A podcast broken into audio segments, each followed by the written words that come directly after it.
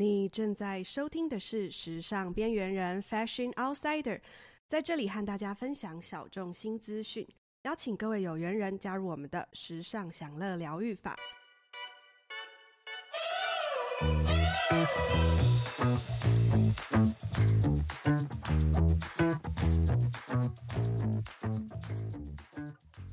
我们今天呢，非常开心邀请到一位呢，呃，我们可以称他是斜杠青年或是斜杠网红。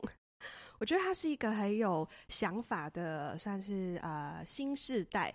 那他是属于做的是不设限的自由业，我也会称他会是一位创业者。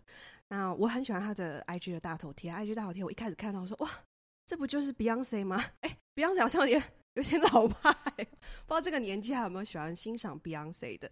但呃，其实他的身份呢，我先介绍他，其实是一位彩妆师。那他在社群上分享的很特别哦，都是一些对肌肤很天然的矿物彩妆。同时呢，也是一位摄影师，还有其他的身份。我们待会邀请他来分享一下。那我们就来邀请一下伊娃。Hello，Hello，大家好，我是伊娃。哎，对，的确，那个那个大头贴是 Beyonce 没错，真的假的？所以你有那个？对我真的是拿那个 Beyonce 的照片，有个 MV，然后我去给设计师说，哎，我可以用这个头吗？然后他说，哦，好。就是我每次都在挑战我的设计师极限，这样。哎、欸，我觉得很好看呢，因为你知道吗？我完全是因为他的自信，然后当然发型也有加分。可是你那个自信感觉，我刚我一看呢、啊，第一眼我就觉得就是 Beyonce。谢谢，谢谢。啊，我要自我介绍一下。对呀、啊，一凡你的背景跟大家介绍一下，呃、除了彩妆师、摄影师。好，那我我我其实本身是一位矿物彩妆师，嗯、然后摄影师也是后来就是因为我本身就很爱拍照，所以后来渐渐的就想说，哎、欸，那我可以来接摄影的工作。然后我同时因为有在呃网络上分享一些我的穿搭、我的生活，所以后来呢也有接一些呃 model 的工作。我觉得 Eva 的身上有很多元素是我们想要访问她的。除了呢，她的穿搭，我觉得其实蛮欧美的。我觉得欧美的元素就是呃色彩鲜艳，然后一定要自信爆棚。对，其实自信才是最重要的一件事。自信爆棚。当然，你的穿搭风格上，我觉得我很喜欢，就是你有一些复古的穿搭。待会再来谈到你的风格的部分。那我觉得你很有趣的是，除了穿搭可以聊。然后加上你的这个矿物，呃，推广这个矿物彩妆的呃部分，以及呢，还有你提到的模特的这个身份，大尺码的这个 model 这部分，我觉得很多议题在你身上都可以谈。对，真的真的，就是我其实其实我觉得我现在做的这些事情都是有点像日积月累而来，嗯，然后这些都是我以前可能是我从小到大的兴趣。嗯，对，因为刚刚没有介绍，是我其实本身是学音乐出身的。哇，对，我是才女哎，谢谢，我是学古典音乐出身的。然后后来就是毕业的时候，我其实现在还是有在台北市立交响乐团里面的呃、嗯、管乐团，嗯，是团员这样子。你真的是才女哎，你的才华真的是太多了。谢谢，双子座不是都才女吗？对啊，你也才女。我没有啦，我我不会音乐，我那边有一台钢琴，但是大概都没有碰它。没关系，当摆饰也很好看。对。好强哦！所以伊娃你有这么多的身份啊？请问一下，可以跟我们解释一下，就是你的生活当中，你到底要怎么去安排自己？就是在这么多的身份游走，就是你的 schedule 都是怎么样安排的？我 schedule 是满满满满满，满到不行。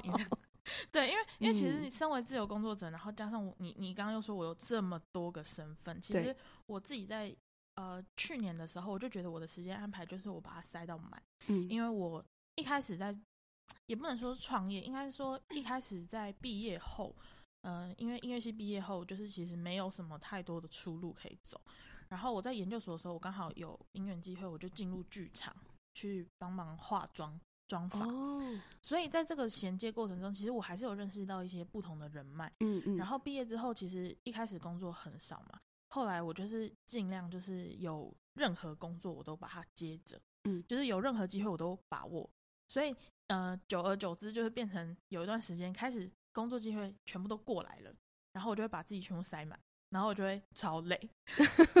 对，但是因为我其实我是一个很讲求效率的人，嗯，所以，呃，我自己在安排时间上面，呃，如果假如今天是有比较多一点点的时间，我可能会在隔前一天晚上先预先想好我明天要做的各种代办事项。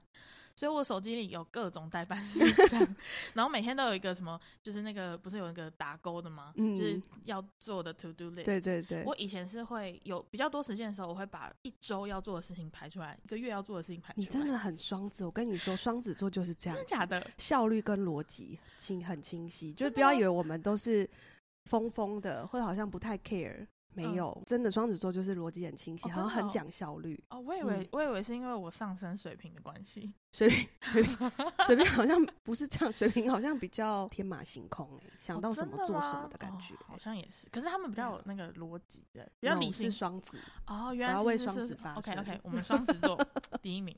对，所以你自己在这个那么多的工作就是日程当中啊，除了你说你会把它写出来之外，嗯、那你。你的哎、欸，你的工作经验大概几年啦？呃，就讲的好像已经好多年一样，可是其实你还是很年轻哎、欸。对，我今年呃二十九岁，对，很年轻哎、欸。对，所以其实哎，研、欸、究所毕业大概几岁啊？二十二十五二五吧。对，那大概在三四三年多。哇，那那你算是把自己安排的很好啊，还是就是并没有所谓的很多。低潮期算是有点比较短啊，我觉得低潮期一定有，可是因那是因为一开始，我觉得大家每个大学生或是研究所毕业后的人，他们一定会有一段时间是非常迷茫，嗯、就是我不知道我今天现在要做什么，然后呃，我找不到方向，我找不到我自己想做的事情。但是，与其你去想说你要做什么事情，不如就先从你身边可以做的事情开始做。像是那那时候，我跟我的朋友。我们两个就是音乐系毕业之后，我们两个 就是很像很穷的 穷学生，然后想说，天哪，我们其实也算蛮有才华啊，但我们到底到底在干嘛？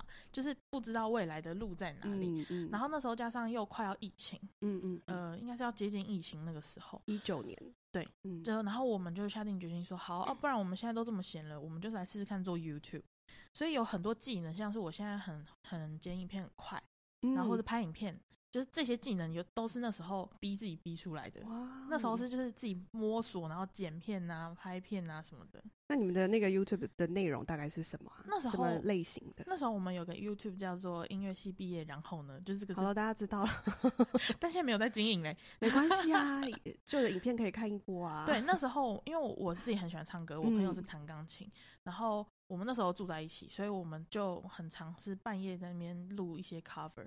就我们以前有在餐厅驻唱过，对，所以那时候我就把说，哦，既然我们就很想做这件事情，那我们就录一些 cover，然后改编一些歌，这样会拍一些跟音乐相关的有趣的主题。嗯，但是因为我后来觉得，就是音乐这这一块在台湾其实有一点，呃，我自己有点卡关，所以然后加上我们其实后来都开始有工作了，就是真的变很忙了，所以就后来这个就先暂停了。嗯嗯嗯，因为我觉得你就是给我的感觉很 chill。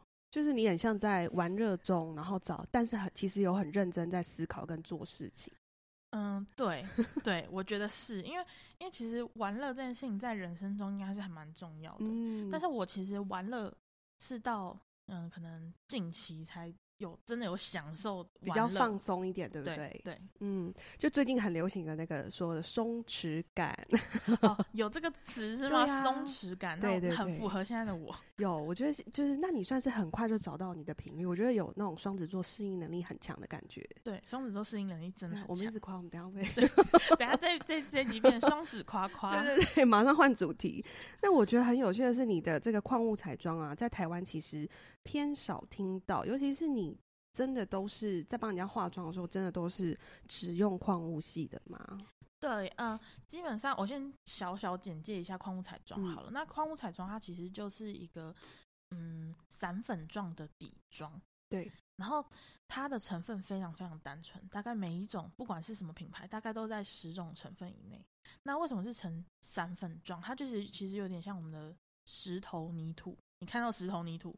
然后只是它可能透过现在的科技把它变成粉末，嗯，那这些东西是呃，因为它是无机物，就是它是粉末状，没有加一些液体啊什么的，所以不不需要再额外加一些很多很复杂成分，像是粉底液。其实大家嗯、呃、以前都会听到大家说，你用粉底液比较，如果会过敏的人，你可以改用粉饼，嗯，嗯嗯，其实这个概念是有点像的。那粉饼只是把粉压成饼。嗯，对，那矿物彩妆更单纯的是，它就是没有加额外别的东西，它就是单纯的矿物成分。哎、欸，那我询问一下哦，就是因为我觉得粉类的、啊，像我比较干性肌，那这样粉干性肌要怎么办？其实干性，其实其实矿物彩妆就是任何肤质都可以使用。是。然后像你这个问题啊，就是大概每个新手都会有这个问题。对啊。那现在其实有很多个品牌，他们有做一些，就是呃，像是台湾有个品牌叫 Two Beauty，、嗯、它就是为了干性跟熟龄肌，它特别把粉末里面加了一些保湿的成分在里面。哦对，嗯、那那其他的就是其他品牌，其实呃各种肌肤都可以使用，只是有些手法跟你前面的保养的问题，所以它其实很适合所有各种肤质。反而是越容易过敏的人，他越应该要用。对，我觉得其实这个东西是非常，我不能说它是神仙产品，可是矿物彩妆其实很适合每个人的肤质，嗯、它只是差别在于你要怎么。妆前的保养，然后上妆的手法，所以我后来有就有开课，因为其实这些东西呢，我在网络上就是会不不时的回答大家的问题，因为台湾真的没有，应该算是没有人在推广矿物彩妆。对啊，我真的自己也没有看过。对，那时候我自己用到，呃，第一个品牌就用到那个瑞秋海恩，嗯，反正就是因为我开始推广天然的彩妆，所以我才接触到就是矿物彩妆，嗯，嗯嗯，然后一用之后我惊为天人，想说天哪！这东西用在脸上超级舒服，完全没有感觉。因为我以前是粉底液狂热者，嗯，我可能有十几二十瓶。就你比较你的妆比较欧美嘛？对，对应该说那时候我还在一个彩妆的新鲜期，然后我什么东西我都想尝试。然后粉底液我就是一罐接着一罐买，看到一个新的出来我就想买。然后买了之后，其实你就是用个那几次，你也没有。说哦，就是这一罐了，这罐就是我的命定粉底液，没有没有没有。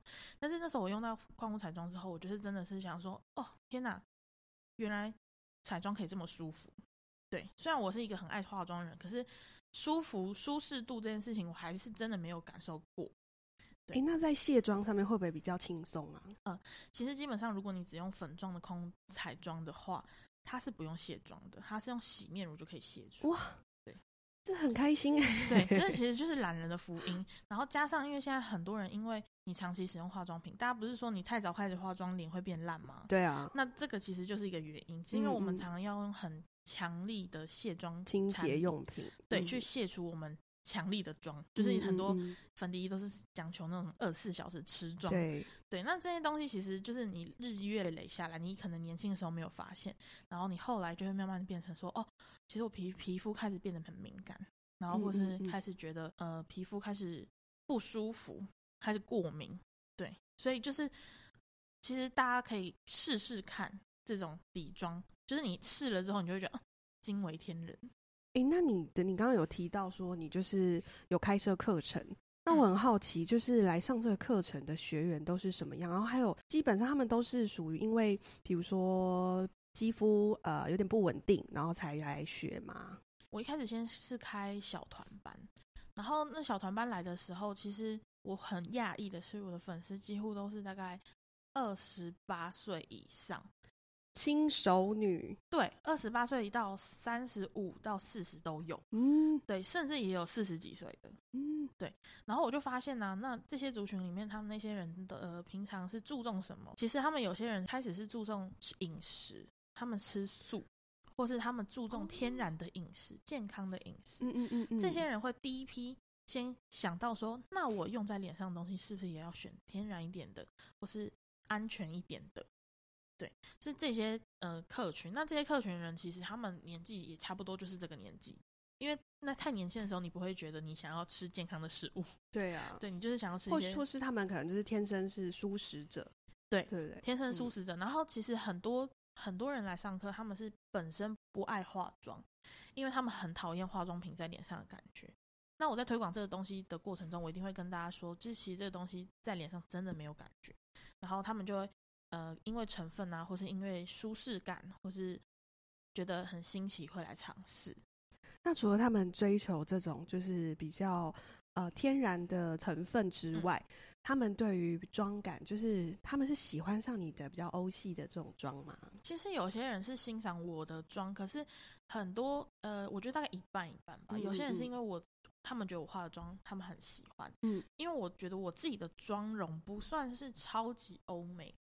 对，就是、你是可以那种走出去的。对，我是可以走出去的。不是说专拍照用的。对，因为我觉得有些时候，以前我也是拍拍过那些专拍照的欧美妆，嗯、可是我都我会觉得顶着那个妆走在台湾街上，其实真的是有点。格格不入，路人会看着，因为还要搭服装啊。对，因为我觉得妆就是搭配服装。对对对对，所以我那时候呃，我自己本来就是喜欢比较可以走出门的欧美妆。嗯嗯。那我再问你哦，就是你有没有比较印象深刻的一些课程？比如说你的课堂中呢是 focus 在，比如说今天就是比较欧美系的，然后你会有 sample 出来吗？呃，其实我大部分目前开的课比较是倾向于推广矿物彩妆。就是让大家先体验说这个粉底在脸上的感觉，然后你要怎么使用。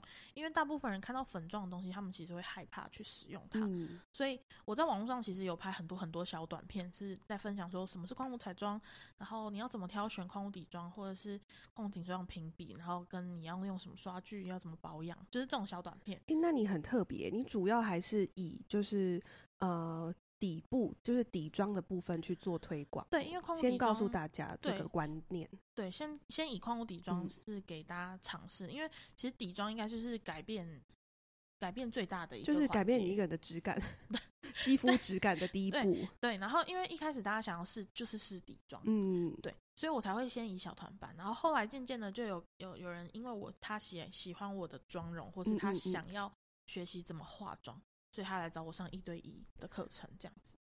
那我有看你的，就是 IG，你什么时候开始发现自己就是突然间好被好多人关注我？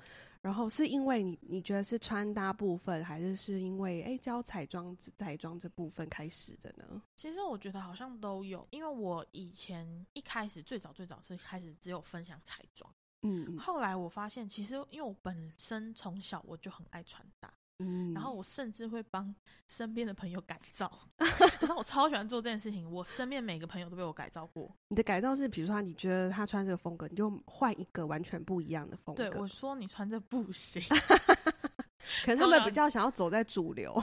没有，他们我也不是，我也觉得我以前到现在其实没有走在一个真的很主流的路线上面。可是我每次看到就是。朋友穿的不知道在穿什么，我就会觉得很生气。然后我想说，我帮你穿衣服好不好？所以其实好，我自己印象以来，大概我从国中我就开始帮身边的什么男生就是改造，嗯嗯，因为以前小男生比较不懂怎么穿衣服，我都会带他们去逛街，然后去帮他说你就买这个。就我已经我已经忘记我帮以前帮谁改造过，但是我记得我哦印象以来我就一直在做这件事情，所以后来我也是在社群上开始分享我的穿搭。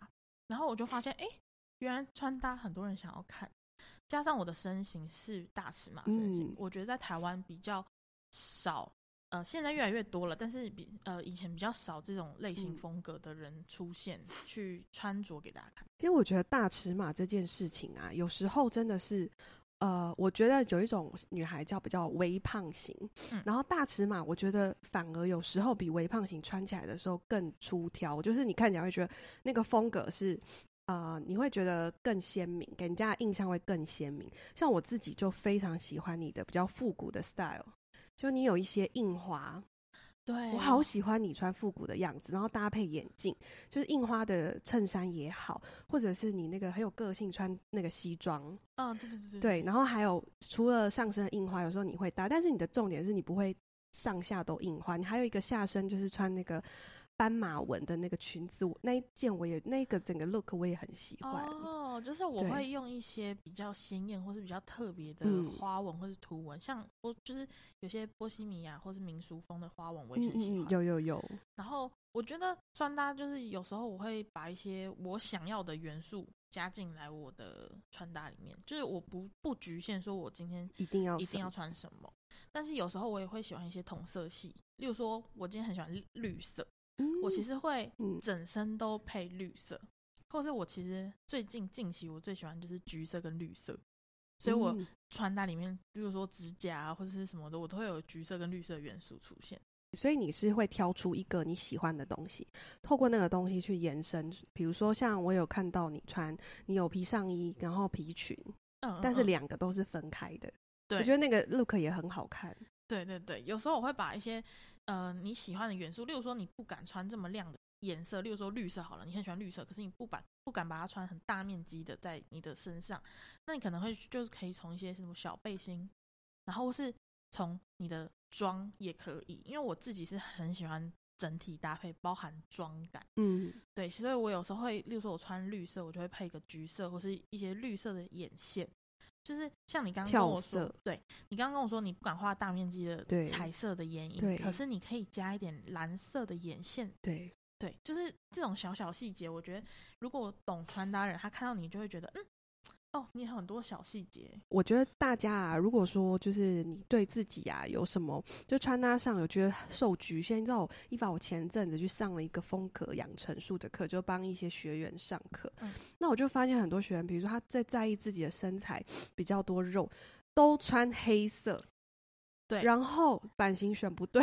更惨，对，我跟你说，我觉得不能怪他们，真的，我真，但是我真的觉得不能怪他们，对，是因为我从小从小真的是从小，对，我就是肉肉女生，对，那我从小就被说啊，你要穿黑色比较显瘦，嗯，就是我从小大家对我的，对，世人都是这样子，对，世人就告诉我们，我们不能穿白色，我们不能穿亮色，对，因为亮色会看看起来让你面积更大，我觉得。这很伤人，所以那时候也是这一点，也是我那时候想要穿更多不一样的造型来拍照给大家看的原因之一。因为我觉得大尺码女生，你其实就是这样的身形了，你你要现在立刻瘦下来也不可能。嗯，就那你不如就把自己变成另外一种嗯、呃、样子，就是你其实不管任何身形，穿任何颜色其实都可以。嗯嗯，那只是你怎么搭配问题而已。嗯，所以我那时候就。嗯、呃，近期我其实就尝试了非常多我以前不会穿的颜色，或是我不会穿的样子，去分享给大家。然后大家看到我穿，觉得嗯很不错，他们也会愿意尝试说，对啊，不然我下次试试看某一个亮一点的单品。所以就越来越多人就是敢穿一些亮色啊、印花比较夸张一点的，但是其实又是好看的穿搭走在路上。所以其实好好打扮这件事情来说，就是你对你很重要哎、欸。对，非常的重要，嗯，因为我觉得对女孩子都很重要。你自己就是从什么时候开始学会要好好打扮，然后你觉得这个东西很重要？我觉得，嗯，其实这个应该是跟我我家庭有关系，就是我妈妈、我奶奶、我姑姑、嗯、这些，他们全部都很爱穿搭。他们全部是原住民的家家庭吗？呃，我只有奶奶，奶奶是、嗯嗯、奶奶是布农族。哦，但是爷爷是外省人，嗯嗯嗯，对，但是全全家我只有四分之一的血统，可是全家只有我长最像，对你超像的，啊你一看大家就就是会觉得是原住民，对，但是我家其他成员都不像。哦，好 好好，没关系，就你生来就是可能帮忙宣传一下，对我帮忙，我天生就是要传承一下这个这个文化的感觉，没错。然后因为我我们家人都很喜欢买衣服。都很喜欢漂亮，我奶奶到现在哦，她都还是就是非常注重每天那边搭配衣服，然后跟我问我说这样好不好？这个就是我们家的那个习性，你知道吗？我妈也很爱搭配衣服，妈我妈也很爱买衣服，姑姑也是，就是就是总结下来就是全家人都很爱打扮。这样好哎、欸，家庭就是一个家庭家族里面啊，我刚刚我觉得女人很重要，就是女人可以传承下来很多东西，所以他们有传给你，就是爱睡的这个部分有，有完全完全传授。那你觉得他们这个漂亮的，就是爱漂亮的这个点啊，带给你们呃家族，或是带给你自己有什么样就是优势吗？优势，我觉得就像嗯、呃，就像从小我就是。会被他们影响，是他们，例如说，我们家是基督教，去教会，嗯，小时候都要去教会，嗯，奶奶就会说，去教会你就要打扮得体，也不是真的是要穿的很正式，只是你要打扮漂亮，对。然后奶奶出去，例如说出去跟朋友吃饭，她也要打扮的很漂亮。就你们，他会要求你们家族要统一的。美的形象，对，他就说你不要不要穿拖鞋，不要穿怎么样，就是会说你要你要穿的很漂亮，然后我们会一起逛街这样，嗯，这样很棒哎。嗯、那你会觉得你自己的风格其实跟你的个性是有关的吗？就是你在展现你的风格的时候，其实某一部分也在展现你自己的性格。我觉得是有关的，嗯、像是我记记得我其实以前在大学时期，我比较。看起来没有那么乐观，嗯，就不要没有那么超开朗，嗯，就是可能你也人生还是会有一些比较低潮的时候，然后那时候你的穿着会比较真的会比较暗淡。你以前就是从小大家都跟你说你要穿黑色比较显瘦，然后你穿黑色好一段子之后，你就会觉得。好无聊，就是你你也知道双子座不喜欢无聊。对啊，我们喜欢变来变去。对，我就是最喜欢变来变去。所以呢，以前我们买衣服就是我我这一季我想穿这个，然后下一季我想穿那个，就是我觉得这已经是日积月累的尝试。嗯，你已经累积了很多，你知道你可以穿什么，你不能穿什么，到现在这样。所以你有特定的，比如说很喜欢的哪一些 KOL，或者是你的，你都哪里找灵感？因为听起来很像是你比较像是。因为你很有想法，嗯，所以你会往外去看什么灵感吗？其实我觉得，呃，网络上 KOL 我没有特定，可是我其实蛮喜欢看国外的摄影师拍 model 街拍吗？不一定是街拍，嗯，街拍或者是棚拍都有，或者是我其实很喜欢去看一些艺术展，嗯，因为我觉得有时候穿搭的灵感不是只看人。就你不是去看某个人他穿搭，然后你就复制一套到你身上。因为有时候我看一些我喜欢的 KOL 也是国外的，可是他们是给我一个生活态度，不一定我会穿喜欢他们的穿着。可是就像你刚刚一开始说的，其实欧美人穿搭，他们不是穿搭，他们是穿一个态度，嗯，一个自信。嗯嗯。对，其实真的就是你看他们照片，你会发现哦，原来你散发出这样子的自信，你其实穿什么都可以。对啊，嗯，对，所以我自己发掘一些灵感，我是喜欢去看一些展览，然后喜欢看一些色彩，对，不一定是照片这样。所以色彩的话是，比如说你看到一张画，然后你看到它有两个色的，就是拼撞起来非常漂亮，也会成为你的元素。会，就像你，嗯，你现在我们在录音的这个空间，它不是有一个有点像珊瑚粉橘吗？对，跟你的水蓝。蓝绿沙发，对，它就是一个很酷的结合。嗯嗯，这些东西就是我自己在嗯，因为我前阵子去美国了一阵子，嗯嗯，然后我最喜欢做的事情就是在街上看各种颜色的搭配，对，哦，然后是去看一些展览，有些展它不一定是，嗯，不一定是你有兴趣，可是它的有些搭配，就是我喜欢去看一些搭配，然后我会从这些颜色里面找寻一些以后可以用到的灵感，这样。所以我觉得时尚的这种，我们之前有探讨过时尚的敏锐度这件事情。我觉得伊娃她就是从生活中的，比如说看展览啊，然后各种去培养。你知道我前阵子收到一个呃呃网友的讯息，他是问说怎么样培养他的时尚感，就是呃对于时尚的敏锐度。嗯。我觉得今天伊娃就有很好的回答，然后就是是从生活各个层面。对，那你不要设限说一定只阅读时尚相关的东西，嗯、像艺术啊，或者是生活中就打开你的视觉，把它生活中的就像一片墙，它刷了不同颜色或一个一张图画都可以。还有你说的摄影作品，嗯，对，嗯、没错。这是你天性啊？就是本来还是有人教你，还是你觉得这是天生？其实我觉得怎么挖掘到自己？我觉得以前小时候你喜欢音乐，嗯，就是你会去注意一些小细节。嗯，我觉得这可能是跟我的个性有关。可能我很蛮会观察人，我喜欢跟人相处，或是我很会观察人的情绪。嗯，我觉得这应该也有关系，就是稍微敏锐一点。那我觉得美感这件事情其实真的是要从小培养，但是现在也不不晚不迟啦，不迟哦，大家不迟，因为你现在社群上面虽然这么网络这么发达，可是其实选择看什么东西是我们自己可以选择的。嗯，你你也可以打开 Reels，全部都是一些呃。嗯，一些跳舞，其实里面很多穿搭介绍。对，你也可以 让你的大数据推你一些有质感的东西。对，可能先从 follow 我们开始，还会打广告。可是我觉得这是真的啊！我觉得就是很多人都会问这个问题，然后可能很焦虑吧。但我觉得这种东西不要着急。对，就是他是像伊娃说，他觉得他今天慢慢的大家关注他，然后他的很多身份慢慢的浮现，都是他觉得都是堆积起来的。对，因为我、嗯、你一定会有不开心，或是你会觉得你在一个嗯撞墙的时期、嗯，那我觉得这都很正常。可是你要想的是这些。东西都会成为你未来的养分，分，对，因为我真的是，呃，到最近就发现，其实我现在在做这些事情，真的都是我从小会喜欢做的事情，就是很神奇。我没有想过，我以前做这件事情，可能以以后会变我职业。嗯，对对，嗯，其实我很感动哎，因为你知道，我们就是这个世代的人啊，我最讨厌就是被长辈们或者是一些人定义为说，就是我们都喜欢快速、快速取得，比如说曝光度、取得流量、取得一呃任何就是成就、金钱也好。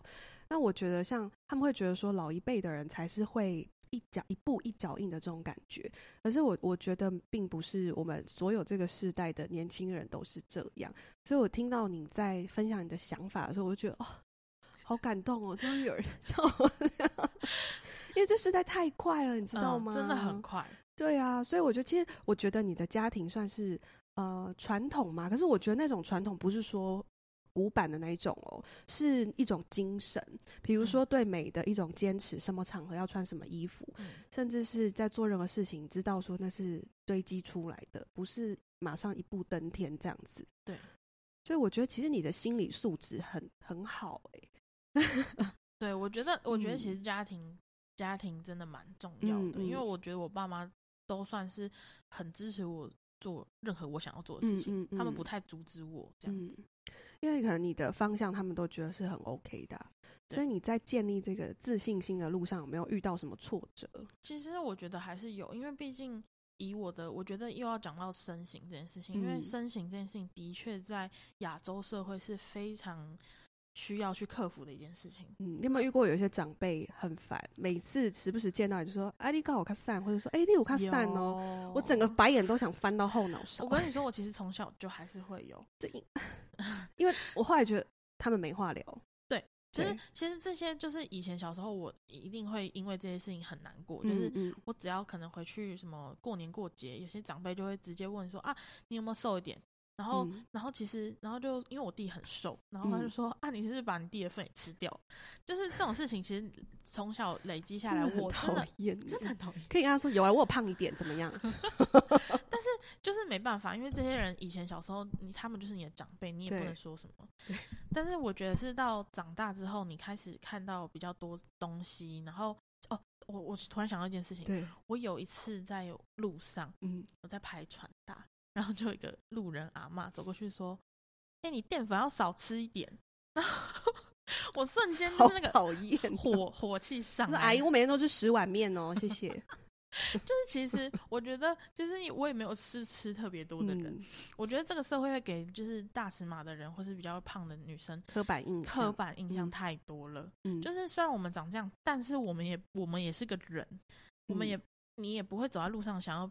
被别人骂一句说：“哎、欸，你长很丑。”而且我觉得干他什么事啊？对，真的是，就连亲朋好友、亲戚，我都会觉得说关你什么事啊？对，真的是关关你什么事？对，但是我觉得这个心理素质其实是慢慢累积的。嗯、你去这一件事情有有点像是你要先内观自己，就是你要先意识到说：“哦，你为什么、呃、在意在意？”或是你从小。到大，可能因为这种事情会让你有自卑感，嗯，所以你在做很多事情，例如说你在走在路上，别人看你，你可能就会觉得说啊，是不是在看我身材太胖？对，就当你有陷入那个情绪的时候，很敏感。对，那那有时候我就会，那时候我就会先意识到说，为什么我对这件事情很敏感。然后后来你就会知道说，哦，原来是因为这样。那为什么？那我以后该怎么去改善？因为我觉得你有发觉这件事情，就是一个很好的第一步了。嗯嗯，不一定要立刻告诉自己说，哦，我不要在意，因为这是不太可能，这是也是要慢慢来的。那我觉得你是一个很正向的人，因为有些人会陷入这个情绪之后，那也许有时候会开始愤世嫉俗，就是他会太陷入这个情绪，但是你会抽丝剥茧，你你会去理清你的思绪，哎，对，所以我觉得，哎，学音乐的人也是很理性，哎，学 没有？我跟你说，学音乐的人其实要很理性，因为我们站在台上，我们需要靠理性，让我们不要紧张。对，不要弹错、吹错什么的。对，而且其实以前也有学一些什么乐理啊，哦，那些都是很需要去分析，那很累很累。哇，所以我们都误会了，就是以为说所有的艺术类的，包含音乐，都要很感性。其实我觉得艺术家就是感性与理性并存的。嗯嗯嗯，很有趣耶，这个点很有趣。我在社群上也看到你有做一个，就是呃解放手臂这件事情，我真的非常的开心，因为我就是属于很爱解放我的手臂，我很怕热。对啊，你知道为什么一开始要呃，就是办这个解放你的手臂的这个运动吗？嗯、因为我身边也是有很多不同身形的女生，但大部分不敢穿无袖，都是瘦子。真的，我跟你讲，我跟你讲，我姐就是这样子，她明明手臂就是比我瘦，然后我就想说，她就说啊，我手臂好胖，我不要穿这个削肩的洋装。我真的。就是其实我看到，就是因为社群上面太多对那个其实很瘦的女生，但她们她们不敢露手臂，或者是其实你在路上骑机车，每个人都给你包得紧紧。虽然我知道你们是怕晒黑，但是大部分走在路上的女生都是穿什么，在大热天三十度，然后穿长袖。对，然后就想说，天哪，怎么受得了？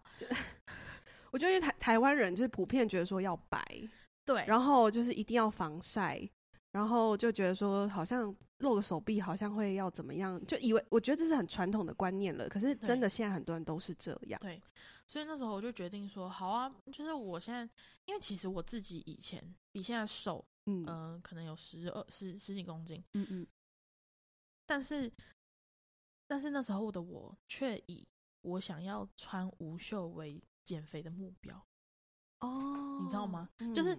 我某天在回想这件事情的时候，突然想到，然后我就想说，我其实现在比以前胖很多，但是我很敢穿无袖的东西，因为我知道我穿这个其实是很舒服的，嗯嗯嗯，就是我喜欢这个舒服感，我不想为了，呃，因为大家的眼光，然后去牺牲掉我觉得很热这件事情，嗯嗯嗯嗯，所以那时候我就举发起了这个活动，嗯，其实，在欧美你就会看到，就是很多人都是完全不 care 的。对对啊，他们会觉得说他今天想要这样穿就是这样穿。对，就是我觉得那可能有一种文化，就是社会共同的那种价值观的这种影响。没错，嗯、就算很多人说我出国我就敢穿的很露，对 对，超多人这样的、欸。